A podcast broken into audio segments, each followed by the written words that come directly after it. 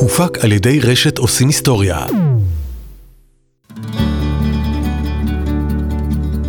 מזון למחשבה, הפודקאסט של אמבר על חקלאות ישראלית. שלום רונן שחורי. אהלן.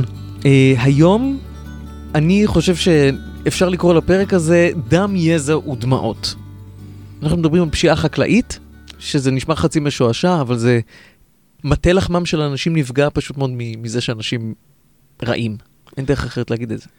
Uh, אני חושב שקודם כל אנחנו מדברים לאו דווקא על פשיעה חקלאית, אנחנו מדברים על השומר החדש, אבל uh, אין ספק שמאז הייסוד שלו ב-2007, אה, על ידי און ריפמן שמרואיין בפרק הזה ויואל זילברמן, הם בעצם עוסקים הרבה מאוד בפשיעה החקלאית ומסייעים לחקלאים אה, להגן אה, גם על האדמות שלהם, גם על עצמם וגם על הרכוש שלהם.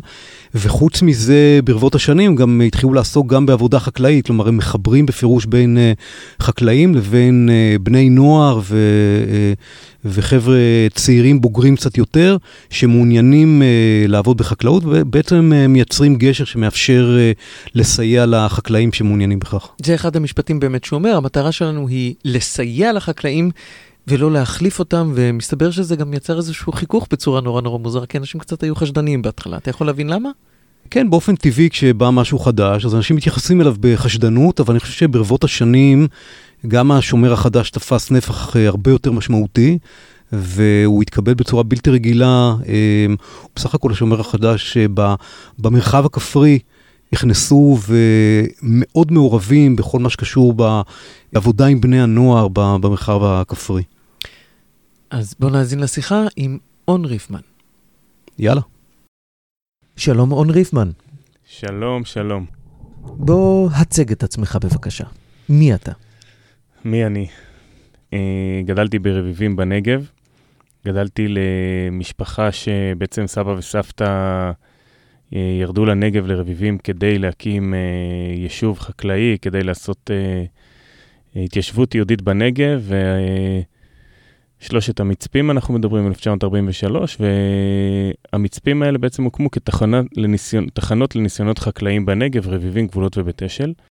אה, וזה, אם אפשר להציג את עצמי באופן קצר, זה, זה הרוח שסבא היה ככה מילדות אה, מפמפם ומפעם בי.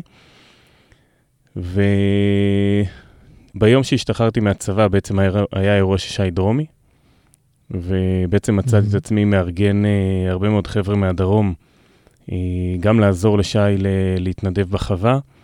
אה, וגם המשפחה ביקשה שנעשה איזשהו אירוע מול בית משפט השלום בבאר שבע, ואחרי זה בכנסת. בעצם מצאתי את עצמי בראש איזושהי חבורה שמספר אה, את הסיפור של שי דרומי. היה מין סטיקר כזה שהוצאנו, כולנו שי דרומי. אז בוא, בוא, בוא נעצור שנייה אחת בנקודה הזאת, כי אתה obviously חי את הרגע הזה מ-2007, עוד, עוד עד היום, 13 שנים אחרי. למי שלא זוכר, אה, מה זה? מה הסיפור של שי דרומי? הסיפור של שי דרומי זה סיפור בעצם של חקלאי מהנגב, בחור מבאר שבע. אה, מי שהסתובב הרבה בבאר שבע בתחנה המרכזית, אז אה, היה למשפחה שלו שם מין חנות שאנטי כזאת.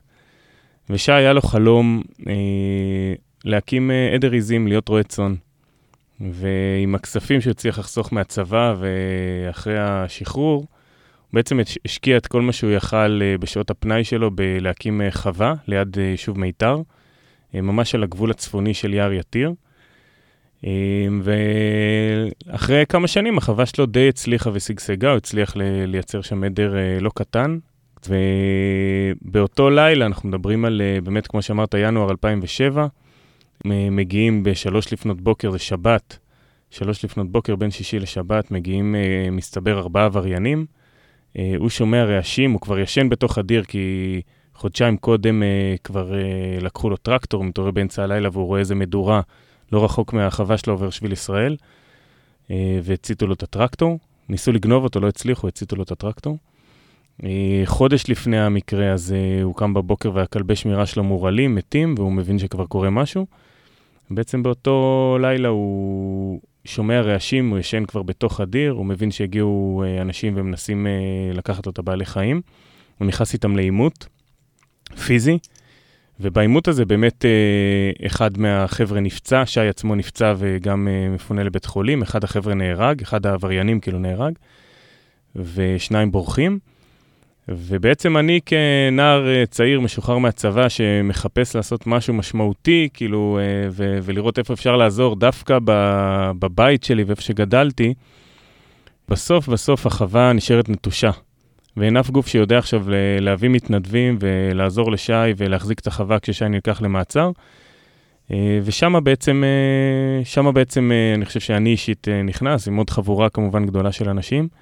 הסיפור שלנו היום הוא בעצם על נושא הפשיעה החקלאית. ואני אשמח ממך, אתה יודע, למרות שאתה עושה היום משהו אחר לחלוטין, אולי רגע להיות אה, אפילו, אתה יודע מה, עורך דין. לא יודע אם למדת משפטים, אבל אני מבקש ממך שנייה אחת, נניח אתה עורך דין, איך אתה מגדיר את המושג הזה פשיעה חקלאית? בראש ובראשונה זה פשוט פשיעה שמתרחשת בשטח החקלאי. זה אומר שעכשיו אה, אה, מגיעים אה, לשטח של החקלאי. משחיתים רכוש, זה אומר נגיד חיתוך גדרות. יש ב, בתחום המרעה, יש אה, גדרות של בקר וגדרות שבעצם שומרות על הבקר בתאי שטח, אז באים חותכים את הגדר.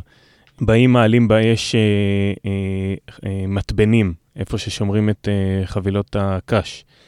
אה, באים ומעלים באש, אה, במקרים מסוימים לצערי גם בתי אריזה, אבל אה, גלגלי אה, טפטוף, צינורות, פלסטיק שנמצאים בשטח, אז uh, מאוד מאוד קל לבוא פשוט לשרוף אותם. אז פשיעה חקלאית, אז לפי מה שאתה מתאר עכשיו, פשיעה חקלאית, אני מבין שהיא בעצם סוג של ונדליזם טהור. ונדליזם, יש אותו דבר מוכר מעולם הכוורות, שגונבים דבש, נגיד יש לך, אתה, יש לך חלום לגדל, אה, לעשות דבש, לעשות מרעה דבורים, אז אתה צריך לפזר את הכוורות בשטח הפתוח, אז באים עבריינים, שוברים את הכוורות, רודים בעצמם את הדבש שלך. אה, בפשיעה חקלאית יש גם עניין של קטיף לא חוקי.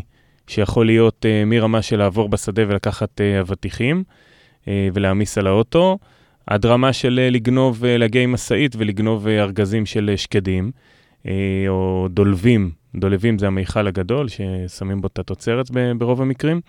עד רמה של להגיע אל שי לחווה עם משאית, לפרוק את הרמסה ולנסות להעמיס כמה שיותר מהבעלי חיים. אה, בגנבות בעלי חיים יש לנו אה, בעיקר העמסות של בעלי חיים צעירים או קטנים, זה יכול להיות כבשים ועיזים, זה יכול להיות בתחום הפרות אה, להגיע לשטח ולהעמיס עגלים. אתה גונב עגל קטן, גנבת 4-5 עגלים, יש לך בלילה של שעה השקעה 20 אלף שקל. אתה יכול לגדל אותו, אתה יכול למכור אותו ישר לבשר, ו... ולכן כאילו הפשיעה הזאת היא יותר מורכבת, ו... ולרוב היא פוגשת בן אדם שהוא לבד בשטח עם כל הרכוש שלו. זה... זה לא כמו שהיה רכוש בתוך הבית. אגב, אנחנו תופסים הרבה מאוד uh, פשיעה חקלאית, ואתה שואל את הבן אדם, למה אתה מרגיש נוח לקחת פה מהשדה את האבטיח? לא היית מרגיש נוח להיכנס לסופר ולקחת את האבטיח בלי לשלם. ויש בזה, אני חושב, משהו שהוא גם uh, מטעה או, או מטשטש לאנשים את זה שהשדה הזה שייך למישהו, זה רכוש של מישהו, זה חנות של מישהו, זה, זה, זה בית חרושת של מישהו. מה התשובה? התשובה היא לרוב מבוכה, אנחנו גם הרבה פעמים uh, מצלמים את זה, אפשר לראות בפייסבוק הרבה פעמים, uh, לפעמים זה בטשטוש פנים, אבל זה לרוב uh, מבוכה או התעלמות או, או איזשהו ויכוח, אה, לא ידעתי, לא שמעתי. אבל אתה יודע, בסוף אנשים מבינים שהם עושים פה משהו שהוא לא תקין ולא חוקי, והם מרשים לעצמם, כי הם חושבים שאף אחד לא יהיה שם ואף אחד לא יתפוס אותם. און, אתה עברת פתאום מלשון יחיד ללשון רבים. אנחנו תופסים, מצלמים, שואלים, מי זה אנחנו? אז אה, זה בעצם השומר החדש. אה, כמה חודשים אחרי שי דרומי, בעצם אחרי, ש... אחרי שהתעסקתי עם הסיפור שלו, אה, וגם החלטתי באיזשהו מקום פנימי עם עצמי שאני הולך להתעסק במרחב החינוכי והציבורי, הגעתי אל חבר, יואל זילברמן, והגעתי ל- לעזור לו לשמור על העדר של השטחים בעצם של אבא שלו. שכמה חודשים לפני זה ממש אה, חשב להרים ידיים, אנחנו מדברים על אזור ציפורי. פחות או יותר באותה שנה ששי דרומי, ב-2007, יש משבר uh, שם לאבא של יואל, שבעצם הוא אומר, uh, אני, חבר'ה, נמאס, אני משחרר את הדבר הזה, כבר הגשתי 200 תלונות במשטרה, נסגרות מחוסר עניין לציבור. ויואל בעצמו, תוך כדי שהוא בצבא, אומר לאבא שלו, אבא, אני אעשה מה שאני יכול, חוזר בסופי שבוע, ישן שם, ב... ישן שם כאילו בשטח, אה, ומתחיל פשוט לייצר נוכחות עם חברים שלו מהצבא מתי שהוא יכול. אה, אני שומע על זה אה, באיזשהו מפגש אה, של הבוגרים, וגם לי וליואל היה מורה משותף, אה, ששמרנו איתו על קשר מהמכינה. ובאחד הלילות פשוט מגיע עם כמה אה, חניכים לעזור לו. ובלילה הזה אנחנו מתחברים. אה, הוא שמע על הסיפור שאני הובלתי עם שי דרומי, אני שומע על הסיפורים שלו, אה, וככה לאט לאט מתחברים. אה, גם עושים איזשהו מערב בשטח וממש תופסים עבריינים שמנסים לחתוך את הגדר ולהכניס עיזים וכבשים לתוך השטח החקלאי של יואל. וגם אחרי זה יושבים ולומדים ככה סביב המדורה אל תוך הלילה, א' ד' גורדון, ותוך כדי לקח איזה שנה וחצי, אבל ליואל היה באמת חזון מאוד מאוד גדול, שה... שבעצם הסיפור של אבא שלו, הוא יכול להיות שהוא סיפור של עוד הרבה מאוד חקלאים בישראל, אה, ובעצם להקים איזשהו אה, מערך של מתנדבים שעוזר לאבא שלו ושעוזר לעוד חקלאים. אה, מה, מה היה ההה מומנט של זה לא רק אתה ואני ו, ועוד איזה שניים, שלושה חקלאים שאנחנו מכירים? תראה, זה תהליך, כאילו הרבה פעמים, אתה יודע, בעולם היזמות החברתית או העסקית, מדברים על אהה מומנט.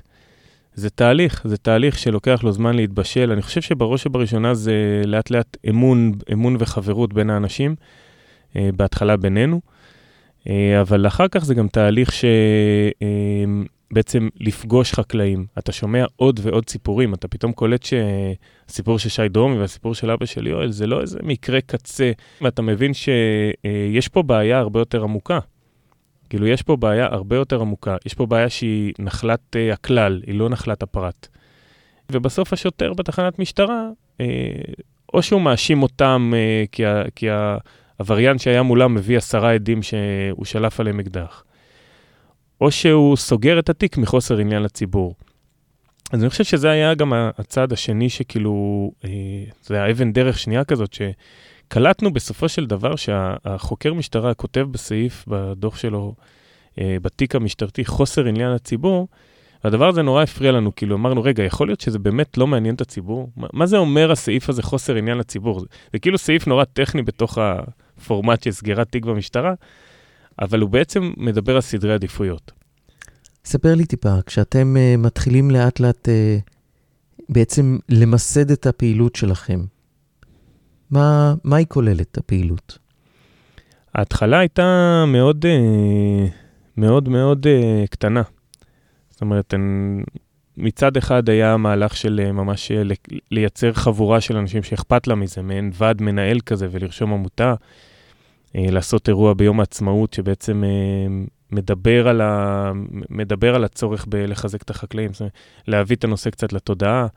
אה, כשקורה אירוע פשיעה, אז להעלות תמונות ולצלם ולשתף ולנסות להגיע לתקשורת. זה היה תחילת הדרך.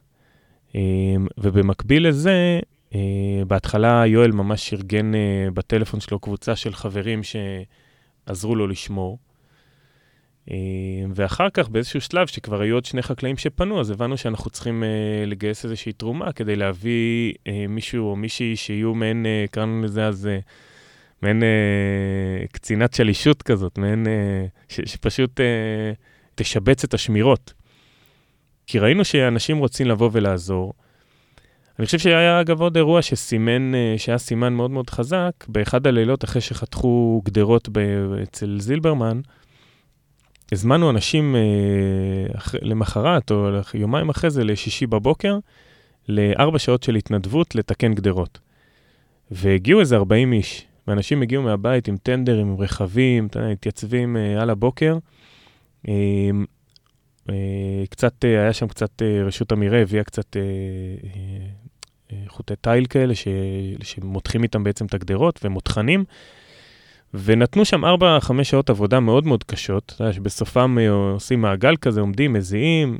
אה, יואל גם הביא את אבא שלו להגיד תודה, ושוב, זה, עולם ההתנדבות היה קצת מנוכר לעולם החקלאות. מי שמכיר התנדבויות ב, ב, בעשורים האחרונים, זה היה בצביעת בתים, בכל מיני פרויקטים כאלה, אה, ואז עומדים אנשים, ואתה אומר להם תודה רבה. ואנשים אנשים באים ואומרים לך, לא, כאילו, תודה לך, תודה לך שהזמנת אותי. תודה לכם שקראתם לנו, תודה שנתתם לנו את הזכות לעזור.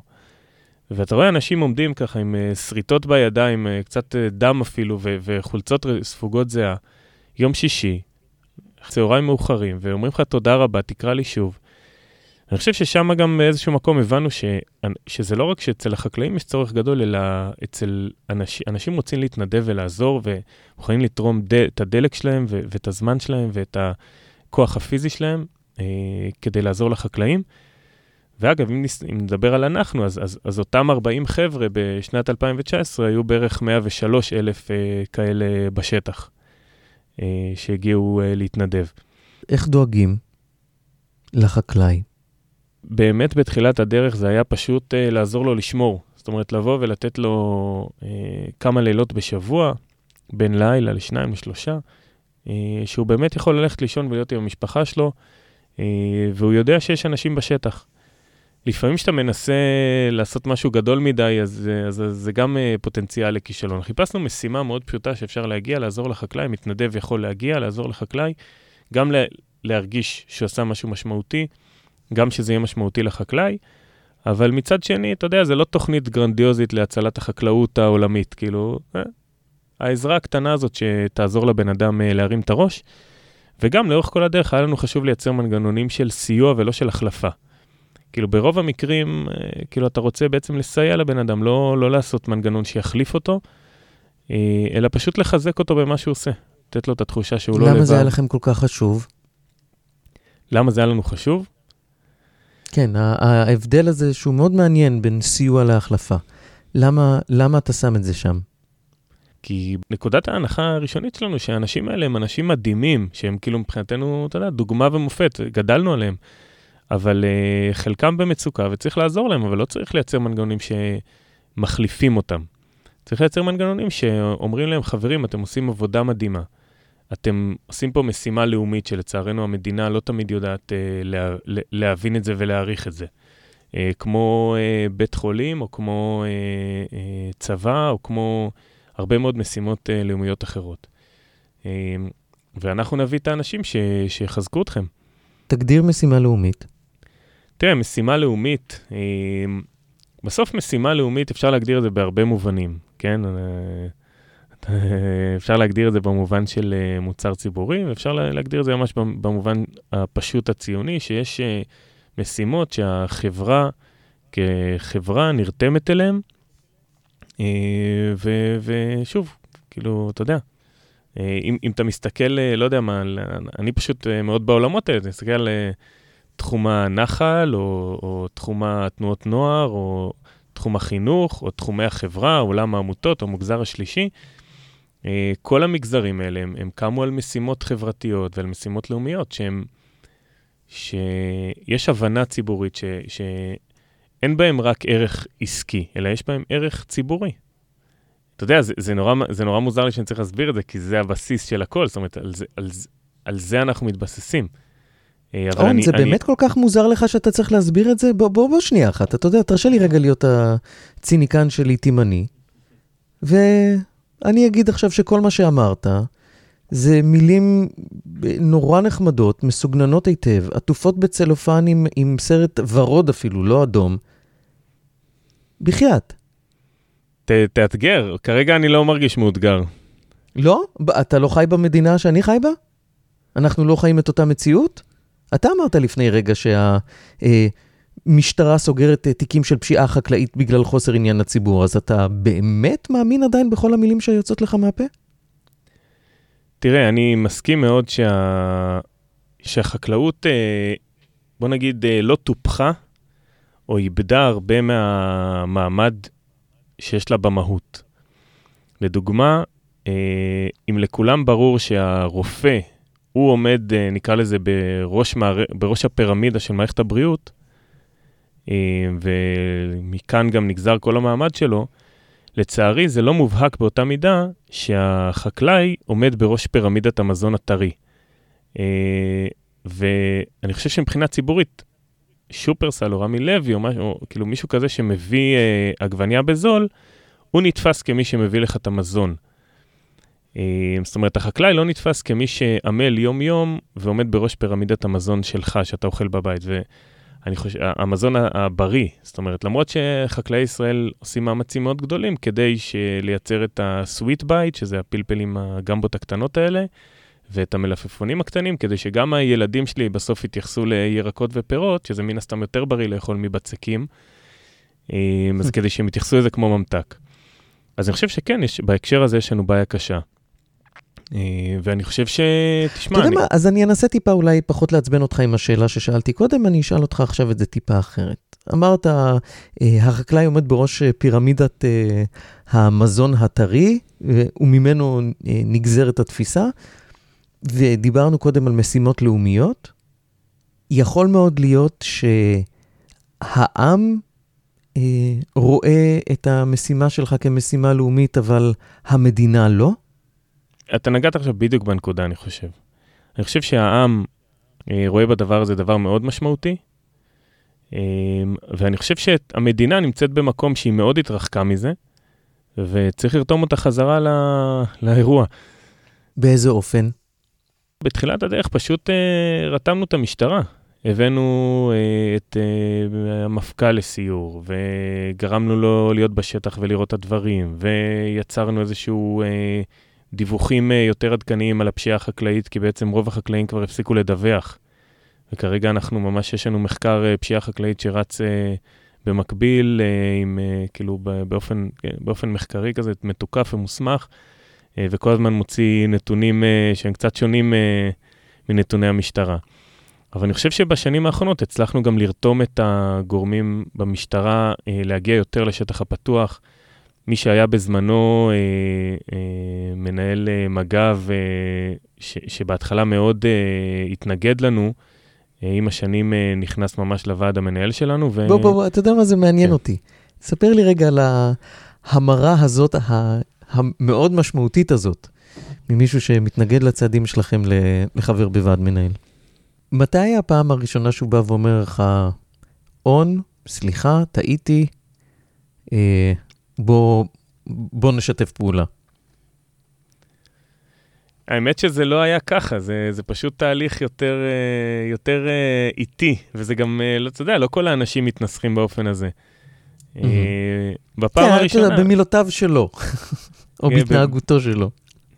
במילותיו שלו זה היה, טוב, בואו נשב, נראה מה אפשר לעשות. אה, וישבנו וראינו שהדבר אה, הזה יכול גם אה, לחזק את יחידות המתמיד של מג"ב, כי אנחנו יודעים להפעיל לחץ ציבורי על להביא עוד תקנים ועוד ג'יפ ועוד תקציב למתנדבים.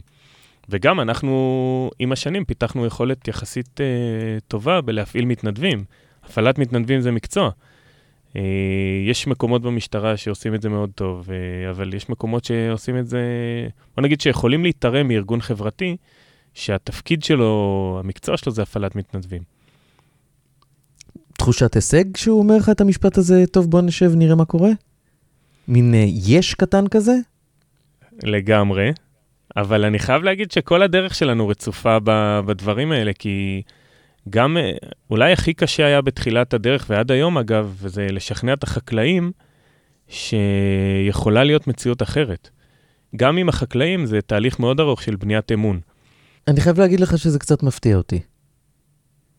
כי מצד וואלה. אחד אתה מתאר את המצוקה, מצד שני, ואתה יודע מה, אולי זה בגלל המנגנון הזה של אתם אה, מסייעים ולא מחליפים, אז, אז אולי שם הרתיעה?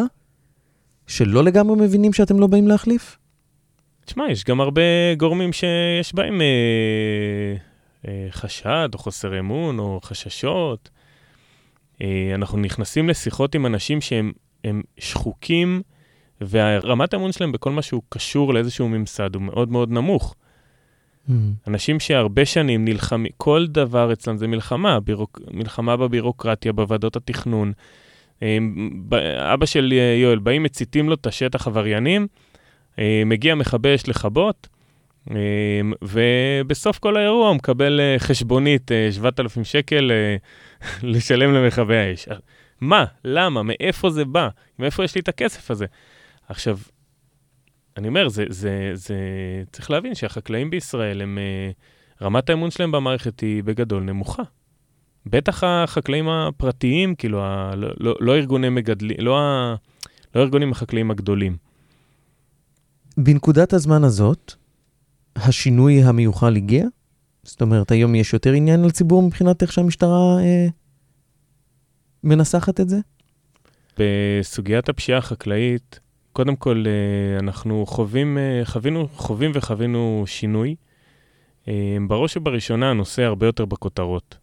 נסתכל, יש לנו מחקרים שמראים שבשנים, בכמה שנים האחרונות, אנחנו עם איזה 600-700 חשיפות בשנה של סיפורים של פשיעה חקלאית, שבעבר פשוט לא היו במודעות ציבורית. גם מקומות שאנחנו נמצאים בהם, יש בהם ירידה כמעט לאפס של הפשיעה. והמשטרה הרבה יותר מעורבת ברמה שמאוד קשה, שקשה לתאר. השבוע היה דיון אה, ברמת אה, מפקד מחוז צפון על הפשיעה החקלאית, זה נכנס להשגרות שלהם, זה נכנס להתייחסות שלהם. יש עדיין ויכוחים על הנתונים לפעמים, אבל הדבר הזה נכנס לתוכנית עבודה באופן אה, מהותי. בהיבט הזה יש שינוי דרמטי. אני חייב להגיד שכאילו דיברנו עד עכשיו על ה, מה שנקרא על הקומה הראשונה, אבל uh, אנחנו עם השנים שמנו לב לפער מאוד גדול ש... שקשור גם למודעות הציבורית בתחום החינוך החקלאי, שזה בעצם תחום שלדעתנו הוזנח uh, באופן uh, מחפיר בעשורים האחרונים. ואחר uh, כך uh, תחום העובדים בחקלאות, ובעצם uh, חזון של שגשוג החקלאות, שזה בעצם המרחב שאנחנו uh, מתעסקים איתו בשנים האחרונות. הסיפור שלנו מתחיל בינואר 2007 עם אה, האירוע אה, של שי דרומי. אה, כמה שבועות או אה, חודשים אחר כך אתה מדבר על 40 איש שמגיעים בשישי בבוקר לציפורי. בשנת 2020 אתה מדבר איתי על אה, יותר מ-100 אלף איש. 2027? כשאנחנו מסתכלים קדימה, אנחנו א', מבינים שחייבים להשקיע בהתיישבות חקלאית. אה, שחייבים אה, ליצור קבוצות שיחזרו לאבד אה, שטחים חקלאיים. צריך לעשות מהלך של תיירות חקלאית, של למתג את הדבר הזה ולייצר אזורי תיירות חקלאית כמו שיש במקומות אחרים בעולם, כמו בורדו, טוסקנה וכאלה. זה אגב שוק שמאוד גדל בכמה שנים האחרונות, הוא נעצר קצת בגלל הקורונה, אבל אני מניח שהוא יחזור. אנחנו מבינים שהמהלך החינוכי דורש עוד השקעה גדולה. זאת אומרת, זה לא בשמיים לדמיין שבכל יישוב ובכל בית ספר יש חווה חקלאית פעילה, ואפילו מיזמים חקלאיים פעילים, ושהתלמידים והמורים uh, ממש עובדים בהם. וזהו, עד כאן, יש עוד הרבה חלומות, אבל... און uh... ריפמן, השומר החדש, תודה רבה. תודה לכם. רונן, מה הטייק-אווי הכי חזק שיש לך מהשיחה עם און?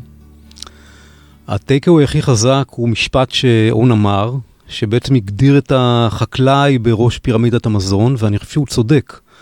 שוב, בסך הכל אנחנו עוסקים בפרקים של הפודקאסט הזה בחקלאות ישראלית, חקלאות מקומית, ובסוף, בסוף, בסוף, הכל, הכל, הכל מתחיל מהחקלאי.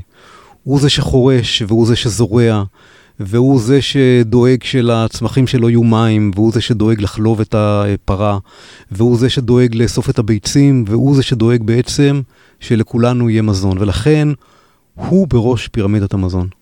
אתה יודע, משהו שלא חשבתי עליו עד ששמעתי אותך מתאר את זה ככה, ולמרות שזה, כל אחד מהמרואיינים שהיו לנו בסדרה עד כה אמר, אה, זה עבודה עם המון לב. אי אפשר לעשות את זה לא רק אם אתה לא אוהב את זה, אלא אם אתה לא שם את כל הלב שלך במקום הזה. עידן, אתה גם צודק, אבל גם טועה. אהבתי את החצי הראשון של המשפט. תמשיך, כן, איפה אני טועה? איפה אני צודק, איפה אני טועה? אני אתחיל קודם אה, איפה אתה טועה. חקלאי זאת לא עבודה, חקלאי זה עיסוק. אה, מי שחקלאי הוא 24 שעות ביממה, 7 ימים בשבוע, 365 ימים בשנה, עוסק בחקלאות. ולכן זאת לא עבודה, אבל אתה מאוד צודק במה שאמרת לגבי ההיבטים האמוציונליים.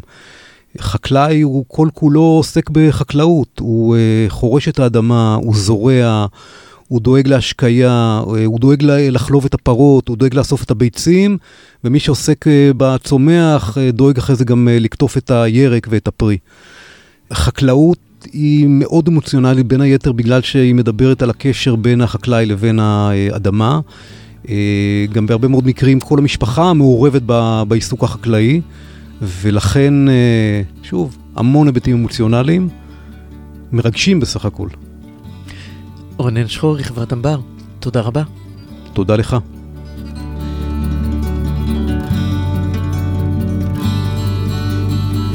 מזון למחשבה, הפודקאסט של אמבר על חקלאות ישראלית.